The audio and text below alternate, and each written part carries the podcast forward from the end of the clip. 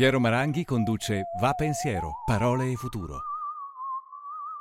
Una produzione classica HD, Sky Canale 136, in collaborazione con Intesa San Paolo.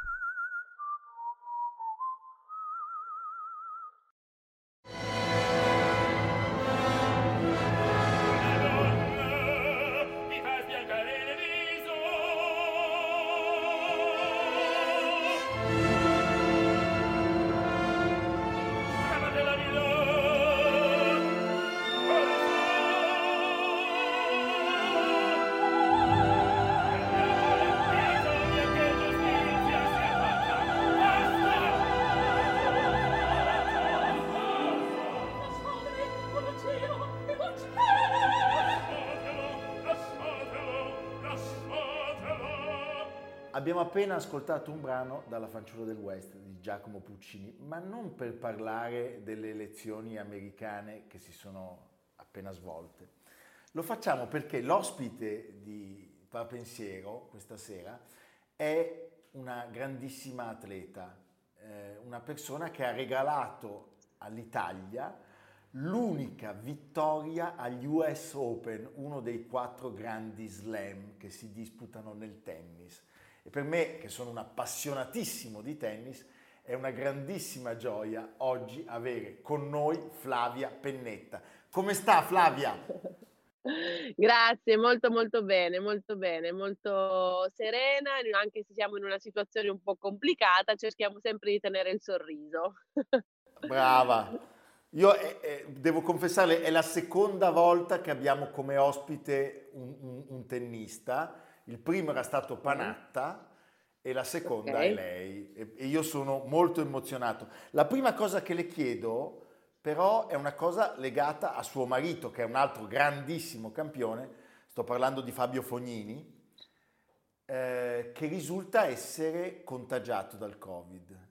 Allora le chiedo com'è questo Covid? Come sta suo marito? Mio marito, grazie a Dio, sta, sta bene, avuto, è stato contagiato come praticamente quasi tutti ormai. Diciamo che è difficile contenere questo virus, nonostante ci siano ormai un pochino di... Ehm, siamo un pochino più pronti, quindi magari riusciamo a non arrivare al limite, no? Però un ragazzo giovane dell'età di, di mio marito, che comunque ha 33 anni, ha avuto semplicemente un pochino di mal di testa, un po' di febbre, delle cose che, delle cose che veramente non... un'influenza normale e corrente. Ecco, diciamo che io mi preoccupo più uh, di, un, uh, di mio suocero che è risultato per esempio anche lui positivo a, al, al, coronavirus che avendo un'età più avanzata, nonostante sia sempre un giovane di 60 anni e avendo comunque delle, dei problemini fisici che possono essere dovuti al cuore piuttosto che al diabete, piuttosto che a queste situazioni qui bisogna tenere più sotto controllo. Ecco. Senta, in questo... Però sta bene. Sta bene, sta bene. ecco, nel DPCM c'è una cosa che mi ha fatto molto arrabbiare, forse non è neanche l'unica, ce ne sono tante. Una in particolare l'ho scoperta per caso, cioè sembrava che il tennis fosse autorizzato, ma poi ho scoperto che non è vero. Cioè io ho chiamato tutti i centri sportivi di Milano, che ahimè sì. non come in Liguria probabilmente dove sta lei in questo momento, o in Puglia che è la sua terra, eh, i campi rimangono scoperti, ma quelli coperti non sono autorizzati.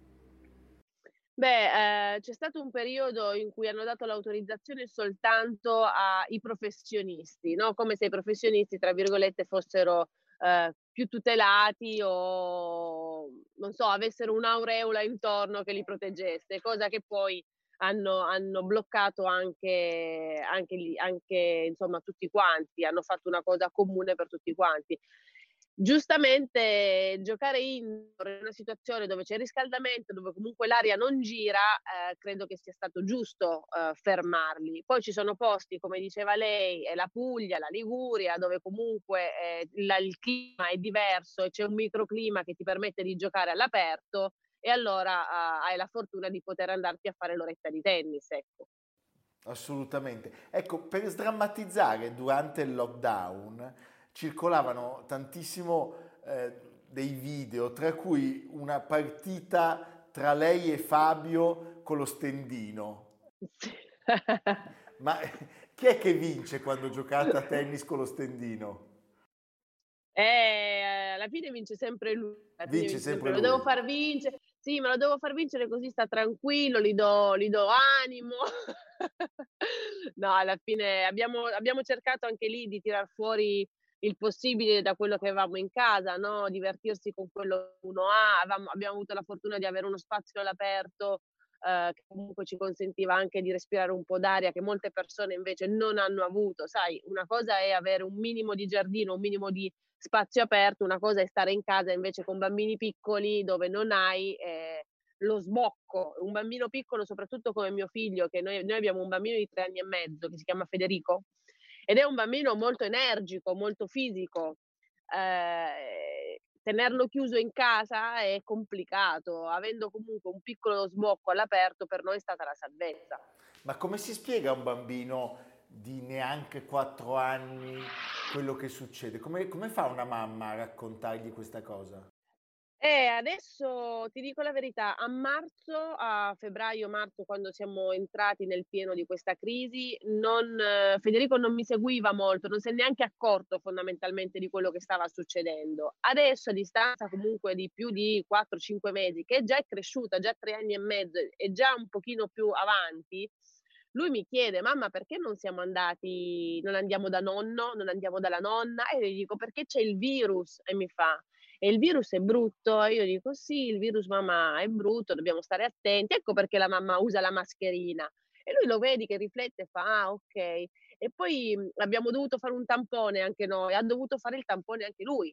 Ed è stato tragico, Beh, perché comunque è, è... Io l'ho visto sui miei esatto. figli, è terribile. Esatto, esatto. E, e poi mi, dopo, questo, dopo il tampone è entrato ancora più nell'idea, no? Che mi diceva, mamma, ma il virus c'è ancora, ma non dobbiamo fare il tampone, vero? e quindi adesso inizia a, a comprendere che c'è un virus che gira, un virus nell'aria che gira, che bisogna stare attenti, che è monello, che dobbiamo stare attenti, quindi non possiamo toccare sempre tutto quanto, dobbiamo essere un pochino più eh, più ligi, gliela metti sul gioco, ecco. Certo. Senta, ma per un atleta come suo marito ancora in attività, poi voglio dire, degli atleti come voi sono atleti tutta la vita, cosa, cosa vuol dire doversi bloccare per così tanto tempo? Eh, è una bella botta, soprattutto per, ehm, ehm, io parlo in particolare del nostro sport, il tennis, perché il tennis è uno sport che ti porta in giro praticamente nove mesi l'anno, sei sempre fuori casa, sei sempre tra un hotel e l'altro, un paese e l'altro, non hai quasi, non hai una quotidianità, non sai cosa vuol dire stare in casa.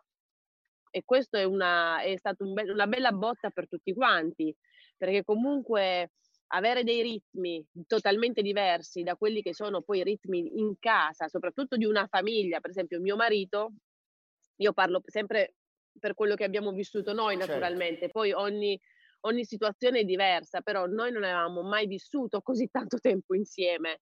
Cioè, i primi 15 giorni, quando Fabio è rimasto a casa, sono stati 15 giorni di fuoco, ma non perché eh, non fossimo felici di essere insieme, semplicemente perché lui non era assolutamente abituato a una quotidianità in casa eh, vera e propria, quindi eh, non era mai stato così tanto a contatto eh, su, per capire le tempistiche dei bambini, certo. che, non sei più, che non sei più tu il, il, il, centro, no? Nel senso lui quando è in un torneo è tutto basato su di lui, si mangia quando dice lui, eh, dorme quando dice lui e, e insomma hai una vita totalmente a te. Quando tu entri in una quotidianità familiare con due bambini piccoli, diciamo che gli adulti diventano, si mettono un pochino a lato e quindi vai in, in cerchi di seguire il ritmo dei bambini. Certo. Quindi se loro hanno fame e tu hai fame, aspetti, mangiano prima loro e per lui è stato diciamo che dopo 15 giorni è entrato nel ritmo familiare e devo dire che per noi è stato comunque un bene, nonostante il caos generale, nonostante eh, ci fosse questo, questo, virus che comunque ha, ha, devastato tantissime famiglie perché è stato veramente duro, eh, per noi è stato un bene perché ci ha, ci ha, riunito come famiglia, ci ha dato un assaggio di quello che sarà la nostra vita tra qualche anno quando lui smetterà di giocare. Ecco, ma lui appunto è ancora in, in, in competizione. Soffre di più Flavia Pennetta che guarda oggi il suo compagno giocare o soffriva di più la, la, Flavia Pennetta mentre giocava? Soffriva nel senso di tensione. Io poi penso che alla fine sia stato un grande piacere aver fatto lo sport come l'ha fatto lei e con quelle soddisfazioni. Sì. Ah, io continuo a soffrire oggi come soffrivo ieri ogni volta che mio marito è in campo, quindi diciamo che vorrei essere al suo posto molto spesso, vorrei entrare in campo, perché comunque guardarlo da fuori è un po' ti rende impotente, no? Da fuori si vedono le cose molto più facili, semplicemente perché non hai quella tensione che in campo ti porta poi ad andare magari in panico o a fare degli errori perché tu vivi una situazione con delle emozioni talmente contrastanti che non sei neanche tanto lucido da vedere le cose. Mentre da fuori seduto sugli spalti, diciamo che è tutto bello chiaro, è tutto lineare, vedi tutto quello che sta succedendo. Quindi mi verrebbe voglia di entrare in campo e dire ok, 16-5 minuti, così faccio io. Così vedi cosa Però... fa l'avversario.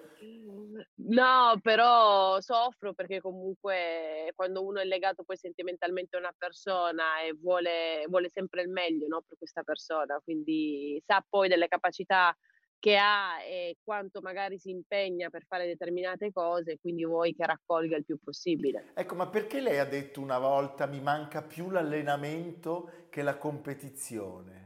Questo mi ha molto colpito, non, non ho capito. A me manca Ah, ok, gliela spiego. Semplicemente la questione è che io ero molto eh, stanca di, di competere, ma dovuta anche a una serie di infortuni cos- che, che avevo male al corpo in generale. Mi ero operata un polso, avevo dei dolori costanti, ogni mattina mi svegliavo con un dolore diverso. Ero satura di tutti, ero molto satura dei vari dolori che avevo non avevo, um, venivo motivata solo in determinate circostanze, nei tornei dove realmente mi piacevano, non avevo più quella cattiveria che ehm, avevo avuto fino a quel momento e che mi, poi per, mi permetteva di stare dove stavo fondamentalmente. Vedevo che stava scemando un pochino la mia, il mio essere cattivo in campo, ero soltanto cattiva in determinate situazioni quando realmente ero motivata, quindi magari se ero un, se ero un torneo un po' più piccolo, sperduta nel mondo, dicevo ma cosa ci faccio qua, io voglio stare a casa. Ecco, quando già inizi ad avere questo tipo di pensieri, vuol dire che sei lì lì sul chi va là, insomma, ti, ti, ti inizi a, a riflettere. Però sono una che ha sempre amato allenarsi, quindi ha sempre amato la routine, eh, sono molto metodica anche oggi, io nella mia quotidianità continuo a essere abbastanza schematica, ecco, sono una che, che piace avere, a cui piace avere le cose un po' sotto controllo, ecco, questo è un bene da una parte, devo dire che dall'altra no, perché vorrei essere un pochino più uh, leggera, ecco, a volte sono un po' pesante, me lo dico da sola perché me ne rendo conto. Però mi dispiace ecco, non, non, avere più il mio team, mi mancano i miei, i miei, ragazzi che erano il mio allenatore, il mio preparatore fisico, il mio fisioterapista, erano i miei tre uomini eh, mi, con cui passavo praticamente quasi tutta la giornata eh, sempre ben scansionata perché c'era l'allenamento, poi c'era la preparazione fisica, poi c'era la, eh, la fisioterapia, poi c'era lo psicologo e manca quello. Ecco, essere centrata su di me, non c'è più tempo, finito. Non c'è più tempo, basta, basta. Senta, abbiamo un contributo. Dai, dai. Ciao.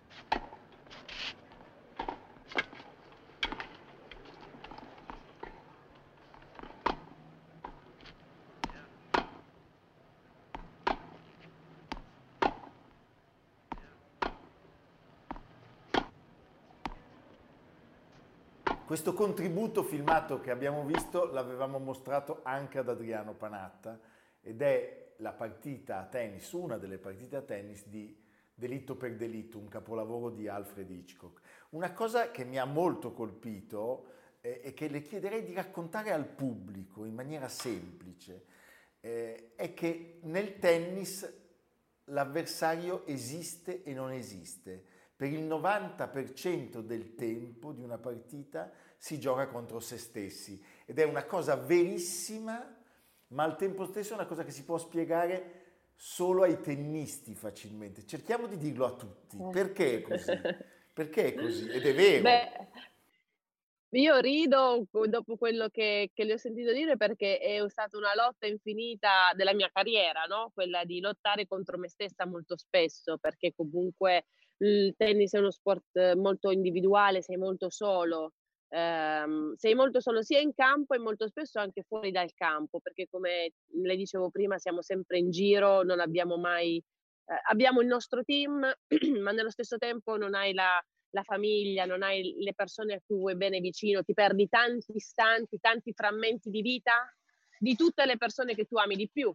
Quindi molto spesso questo ti fa sentire solo e te ne accorgi molto di più quando inizi ad essere un pochino più grande con l'età. Quando sei giovane tutte queste, queste sfumature non, non sono importanti, però arriva un momento nella vita dove ti fermi, torni a casa e magari vedi i tuoi nonni che sono diventati più vecchi, la tua mamma che comunque inizia ad avere un'età e, e, e, e realizzi che ti sei perso un sacco di tempo di tutte le persone che tu, che tu ami. E questo un po' te lo porti anche in campo, no? Perché comunque in campo eh, molto spesso ti porti quello che hai fuori, eh, hai una lotta continua con te stessa perché? perché non accetti di non essere perfetto.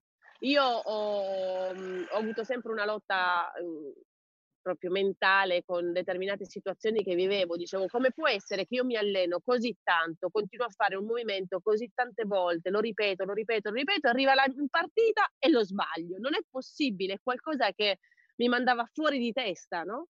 Fino a quando poi piano piano lavorando anche con uno psicologo che mi ha aiutato tantissimo, il mio psicologo poi, che, stato, che mi ha seguito per gli ultimi tre anni, sono arrivata al il cambio è stato quello di accettarmi e quindi accettare il fatto che di, mhmm, forse in un anno la perfezione di un tennista, se c'hai fortuna, la conti su cinque giorni dell'anno. Tutto il resto tutto il resto è accettare e giocare con quello che hai. Un giorno è il 60%, un giorno è il 30%, devi fare il meglio che tu puoi con quello che in quel giorno uh, riesci a, ad avere. Le posso, Però dire, realmente, le posso sì. dire una cosa? Non dimenticherò sì. mai questo consiglio. Io sono un cagnaccio, però adoro giocare a tennis e non dimenticherò mai questa cosa. Cercherò di farne davvero Infatti, tesoro. Ma guardi, c'era il mio allenatore che mi diceva quello che dipende da te tu lo devi fare. Poi dall'altra parte hai una persona che vuole la stessa cosa che vuoi tu e lotta per la stessa cosa che vuoi tu. Tu fai bene quello che dipende da te. Poi se l'altro è più forte di te in quel giorno, amen, almeno tu esci dal campo con la cosa di aver fatto il, il 100% di quello che quel giorno tu avevi a disposizione. Quindi questo è il ragionamento, no? E, e per esempio mio marito ha, ha scritto anche un libro che è uscito da poco, dove praticamente c'è questa lotta interna che conosciamo tutti, che è Fabio, che ha questa doppia personalità, no? che è una, è una, continua lotta interna di non sopportare situazioni. Quello è il, è, la, è, il vero, è il vero passo che poi un atleta e uno sportivo, secondo me, ad alto livello riesce a fare ma riesce a fare dopo anni, quasi alla fine della carriera, dove ormai sei consapevole di tante cose della vita. Diciamo che da giovane devi essere veramente un privilegiato, un talento eccellente, uno di quei talenti che conosciamo tutti, che si chiamano Roger Federer, Nadal, eh, Valentino Rossi, cioè... Sì, sì, sì, chiaro. Fenomeni, fenomeni. Noi siamo buonissimi giocatori, Beh. campioni, ma non siamo fenomeni. Stupendo, bellissimo.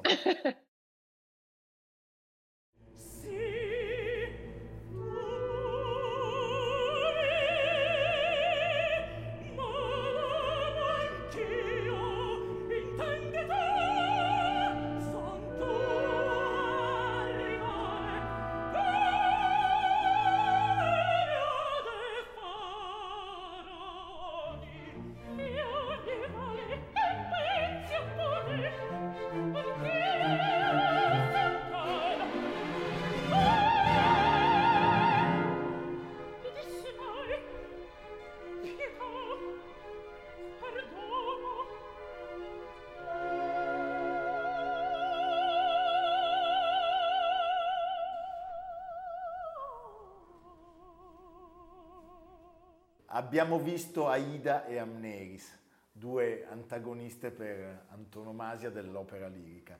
Chiediamo a Flavia Pennetta, c'è un'avversaria che lei ha patito o comunque sentito più delle altre nella sua carriera? Bah, sicuramente ci sono uh, le, le, bestie nere, no? per ogni atleta, per ogni giocatore c'è una bestia nera. Uh, io ho avuto, ne ho avuto due, credo. Una, vabbè, Serena Williams, che credo che sia la bestia nera di tutte quante, e l'altra con la quale ho giocato parecchie volte, ma non, sono, non l'ho mai battuta, è la Ivanovic, Anna Ivanovic. Che chiamarla bestia, quella mi sembra un pochino. Uh, trovo di una bellezza clamorosa, quindi diciamo la bestia bella del, del tennis per me. Però devo dire che come ehm, rivale, una rivale che mi ha sempre affascinata e che ho sempre diviso, no? perché è stata una rivale, ma è stata una grossa amica e lo è tuttora, per me è stata Francesca Schiavone. Nel senso che Francesca per me è stata, a parte che abbiamo vissuto un'infanzia insieme al centro tecnico federale dove lei aveva 18 anni, io 16, e mi faceva un po' da sorella maggiore, poi ci siamo allontanate. Noi siamo due persone molto diverse, parecchio diverse, però che ci siamo sempre compensate molto molto bene. E abbiamo sempre avuto le nostre lotte, perché se una si doveva mandare a quel paese con l'altra, si è sempre fatto, poi però dopo ci andavamo a, ba- a mangiare la pizza insieme. E devo dire che è stata una persona che mi ha motivato tantissimo. Il fatto che lei fosse davanti a me, che lei ci fosse, eh, è stato quello che mi ha fatto poi dire: Ok, se c'è riuscita lei, lo posso fare anch'io. E la stessa cosa è stata per lei, cioè ci siamo, sai, spinte nella giusta direzione e, e, abbiamo trovato un'amicizia che sicuramente ce la porteremo secondo me per tutta la vita e a oggi io la, la reputo una delle mie migliori amiche Beh, nonostante stupendo. magari non la sento per mesi poi certo. però ci vediamo ed è come se non fosse non passato il tempo Beh, trovo bellissimo questo, questo, questo racconto e voglio ricordare al pubblico che stiamo parlando dei due grandi slam femminili italiani della storia del tennis perché Flavia Pennetta come abbiamo detto all'inizio della trasmissione ha vinto gli US Open e la Schiavone ha vinto a Parigi. E quindi, come dire, è, una, esatto. è una, storia, è un incrocio felicissimo il vostro. Io questo non lo Beh, sapevo. Sì. Ecco, ma pensando alle storie raccontate da Agassi, lei ha mai odiato il tennis? No, e le racconterò, le dirò un segreto che sanno poche persone. Io il libro di Agassi non l'ho voluto leggere a proposito, nonostante tutti mi dicano che sia bellissimo, che sia un libro stupendo, scritto benissimo e forse anche un po' romanzato, però eh, molto molto bello. Non l'ho voluto leggere per due motivi. Uno, perché diceva proprio questo, che lui aveva odiato il tennis e due perché poi dichiarava anche questo suo essersi dopato, io essendo una persona sempre molto ligia alle, alle regole, come dicevo prima, molto quadrata, eh, diciamo che non l'ho, non l'ho, presa molto bene, nonostante io l'abbia sempre molto ammirato quando ero certo. piccola e anche io ho avuto la fortuna di coincidere con lui negli ultimi due anni della sua carriera più o meno. Però eh, il fatto che lui avesse detto che od- aveva odiato il tennis, per me eh, mi ha un po', è stato un po' un, un, un, colpo al cuore, perché io credo che mhmm, quando uno fa un qualcosa e ci dedica praticamente tutta la vita, è difficile pensare che tu odi quello che stai facendo. Per me il tennis è stato il mio primo amore, nonostante mi abbia dato in determinati momenti anche delusioni, però è stato il mio primo amore e, e quello rimarrà per sempre. Quindi per me questo suo dire di aver odiato il tennis mi ha un po' ferito. Senta, nel tennis italiano c'è stato un momento straordinario, l'abbiamo detto, lei, la Schiavone, la Vinci, la Errani. La Errani. Adesso si ha la sensazione che sia un momento straordinario degli uomini, tra cui appunto il suo compagno, il suo marito, siete sposati? Sì, ormai da quasi cinque anni. Da cinque anni e con gli altri, Sinner, Berrettini, e che voi donne siate un po' in calo. Ma mi spiega una cosa, perché gli italiani sono così poco inclini ad avere continuità in questo sport? Ma su questo mhmm, non sono d'accordo con lei, perché fondamentalmente non è una questione di, ehm, avere un equilibrio, essere costanti. Quando noi andavamo alla grande, mi tutti mi chiedevano: "Perché voi femminucce andate bene, i maschietti non vanno così tanto bene?" Partiamo da un un'idea che secondo me dovrebbe la gente dovrebbe cambiare un po'. Essere tra i primi 100 del mondo, no, che tu sia certo. è già una cosa grandiosa, okay, il problema è che tu non hai il Rafael Nadal, il Federer della situazione, il numero 1. Però io sono anche dell'idea, questo, mhmm, parlai una volta con Djokovic, che gli dissi: "Tu che ti se tu che sei il numero 1 del mondo, che senti?" Perché io essendo numero 6 del mondo, avendo avuto avendo fatto il massimo, avendo tirato fuori tutto quello che avevo, ho avuto sempre la sensazione che per gli altri non fosse mai sufficiente. Beh, Quindi alla no. fine no, però la sensazione che tu hai Sì, sì, ho è capito. questa. È una sensazione che anche se tu sei numero 1 del mondo, tanto gli altri da te si aspettano sempre di più e quindi non sarà mai sufficiente tutto quello che fai. Quindi deve essere più una cosa tua interna che dici: "Okay, io so chi sono, so quanto valgo" e quindi avere una consapevolezza tua molto forte, molto, uhm, già di un di una persona che ha ha ha capito chi è nel mondo, ecco, a prescindere da quello che gli altri possano pensare o dire. E quando mi chiedevano perché i maschietti non andavano non andassero così bene come andavamo noi, io rispondevo semplicemente che se noi guardiamo il cicli del tennis femminile, maschile, ma mondiale, italiano in questo caso, abbiamo sempre avuto dei momenti dove il tennis femminile andava bene e i maschi andavano peggio. Poi il ciclo dove i maschi andavano bene e le femmine andavano peggio. Diciamo che non c'è mai stato un momento dove andavano tutte e 2 alla grande, c'è sempre stato erano sempre dei cicli che si alternavano. Adesso è il momento dei maschietti che vanno alla grande, abbiamo veramente un una possibilità di di grossi campioni futuri, che lo so lo sono già, perché secondo me un Sinner che a dicianno 18 anni è 46 del mondo, 40 del mondo, diciamo, e ha delle potenzialità Pazzesche. pazzesche, come un Berrettini, come un Musetti, sono ragazzi giovani, cioè già sono piccoli, vuol dire che hanno veramente, Certo. uhm, delle delle possibilità, uhm, grandissime. Però il problema è è che noi abbiamo una mentalità, uhm, l'italiano, mhmm, senza nulla togliere, io amo il mio paese, però siamo un paese nel quale quando le cose vanno bene, tutto va bene, ti tirano, cioè, fiori e sei il dio del mondo, nel momento in cui le cose vanno un pochino peggio, perché comunque competere 9 mesi l'anno porta ad avere degli alti e bassi, perché non è che hai 2 gare l'anno, ne hai 26 e in 26 sono più le volte che si perde di quelle che si vince. Questa è la verità dei fatti. Nel tennis è questo. Il tennis purtroppo, ehm, se vinci un torneo l'anno sei fortunato, ma ci sono anni dove tu non vinci neanche quello e quindi, ehm, è quella la situazione.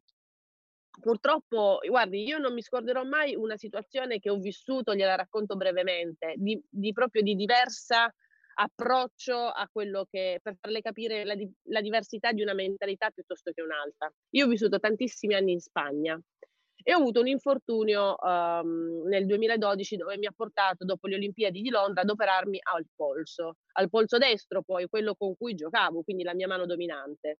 Sono stata ferma 9 mesi, ho ripreso a giocare, fa conto, a febbraio dell'anno successivo e, ehm, per 6 mesi ho fatto abbastanza schifo direi. Non ho mhmm, venire fuori da una situazione del genere è stata veramente, veramente dura. Fino a quando agli US Open del del 2013, dopo comunque 6 mesi di pochissime partite vinte, fa conto che avrò giocato 14, 15 partite, ne avrò vinte 2, quindi stiamo parlando e Pesante. continuavo però ad allenarmi, ad alzarmi la mattina, allenarti, fare le tue cose, che quella è la parte più dura alla fine, quando le cose vanno male. Agli US Open, uhm, forse perché è un posto che ho amato sempre, ci sono dei posti dove uno gioca sempre meglio, piano piano ho vinto la prima partita, ho vinto la seconda, ho vinto la terza, feci per la prima volta semifinale. Quindi arrivai da non vincere neanche una partita vincere 5 partite di fila t uno dei tornei più importanti del mondo e persi la partita in semifinale con l'Azarenka, che era il numero 2, 3 del mondo. La differenza fu questa: quando io tornai in Italia, le persone che mi vedevano la prima cosa che dicevano non era brava, che bel torneo che hai fatto, era cavolo, peccato quella semifinale no, avresti potuto fare questo. Questo è molto ingiusto. In ca- però in cambio, ma non lo dicevano... Uh, sì, sì, ho capito. Con, con, malizia per farti sentire male, era proprio la forma di pensiero no? che, che, che, che poi ti trasmettevano. In Spagna la prima cosa che mi dicevano era Madonna Flavia hai fatto un torneo strepitoso, sei stata bravissima, continua così e mamma, perché poi avevano magari anche vissuto di più quello che era stato il mio percorso certo. di recupero no? da un infortunio del genere. Quindi c'è stata questa, questa differenza che comunque è stata palese certo. nel termine di tre giorni. Quindi in fondo... E lì ho detto cavolo, peccato perché guarda molto spesso si dà poco valore o non si valorizza tanto un atleta che è 100 del mondo, che arrivare 100 del, tra i primi 100 del mondo è una fatica bestia, è un traguardo incredibile. Pazzesco, certo, certo, certo. Ecco, ma allora eh, forse si può dire che è lo sport del diavolo anche per come il pubblico lo vive, non soltanto per quel discorso che ha fatto prima del rapporto con se stessi. Beh, perché comunque la, le persone in generale si aspettano sempre tanto. In, quando poi tu diventi un, un personaggio, diventi un, un, un, personaggio importante dello sport che tu, che tu pratichi, alla fine le persone si aspettano da te, si aspettano in continuazione e quindi anche se tu uh, fai semifinale a un torneo, alla fine hai fatto semifinale e non l'hai vinto. Ecco la, qual è la, il, la, il, brutto, il brutto de, del, del, pensiero, no? come, come, come procede e quindi non apprezzi il fatto di aver fatto una semifinale che vuol dire essere arrivata tra i primi quattro del torneo. Assolutamente, agli US Open. Senta, abbiamo esatto. un ultimo filmato.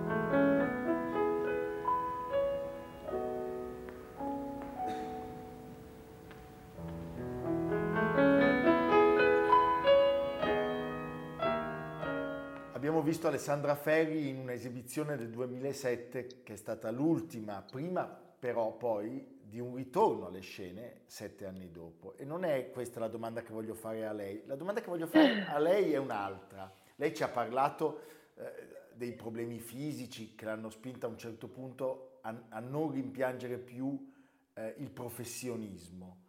Eh, ma c'è stato un click, c'è stato un momento in cui lei ha detto basta,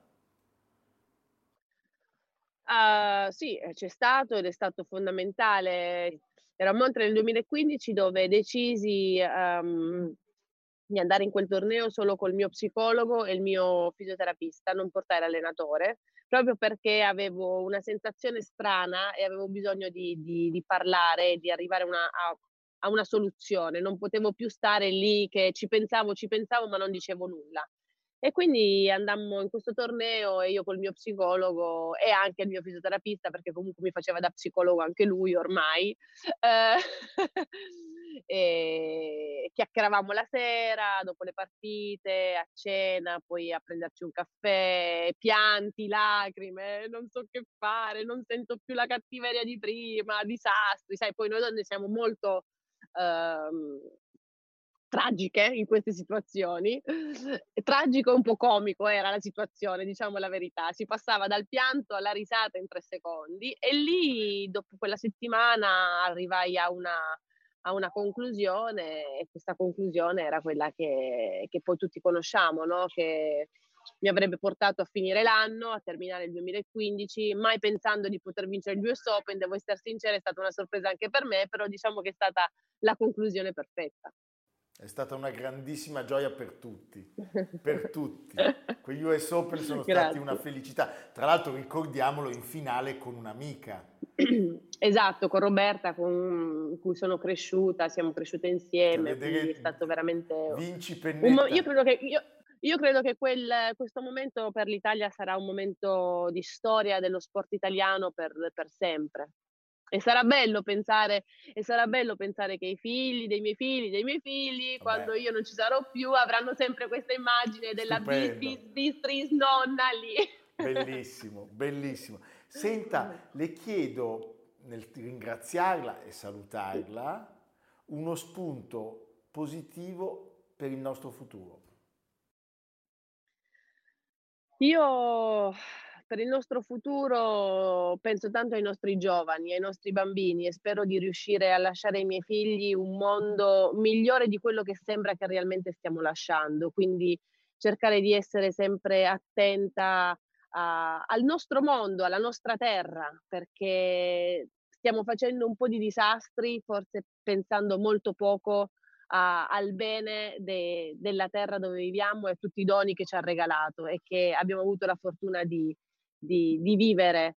Quindi il mio, il mio, spunto è quello di magari cercare di dare un, eh, un'idea alle persone di essere più attente al mondo in cui viviamo e tenerci un pochino di più, perché adesso è il nostro mondo, ma un domani sarà il mondo dei nostri figli e quindi loro si meritano di meglio.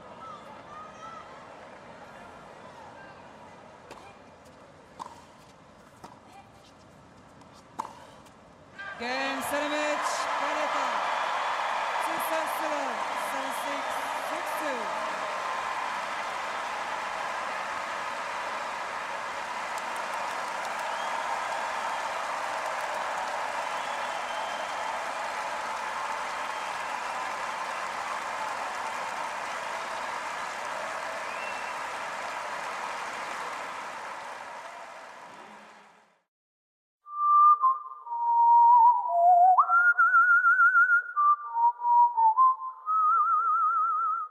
Piero Maranghi conduce Va Pensiero, Parole e Futuro. A cura di Samantha Chiodini e Jacopo Ghilardotti. Realizzato da Patrick Gallenti, Simone Manganello, Valentino Puppini. Una produzione classica HD, Sky Canale 136. In collaborazione con Intesa San Paolo.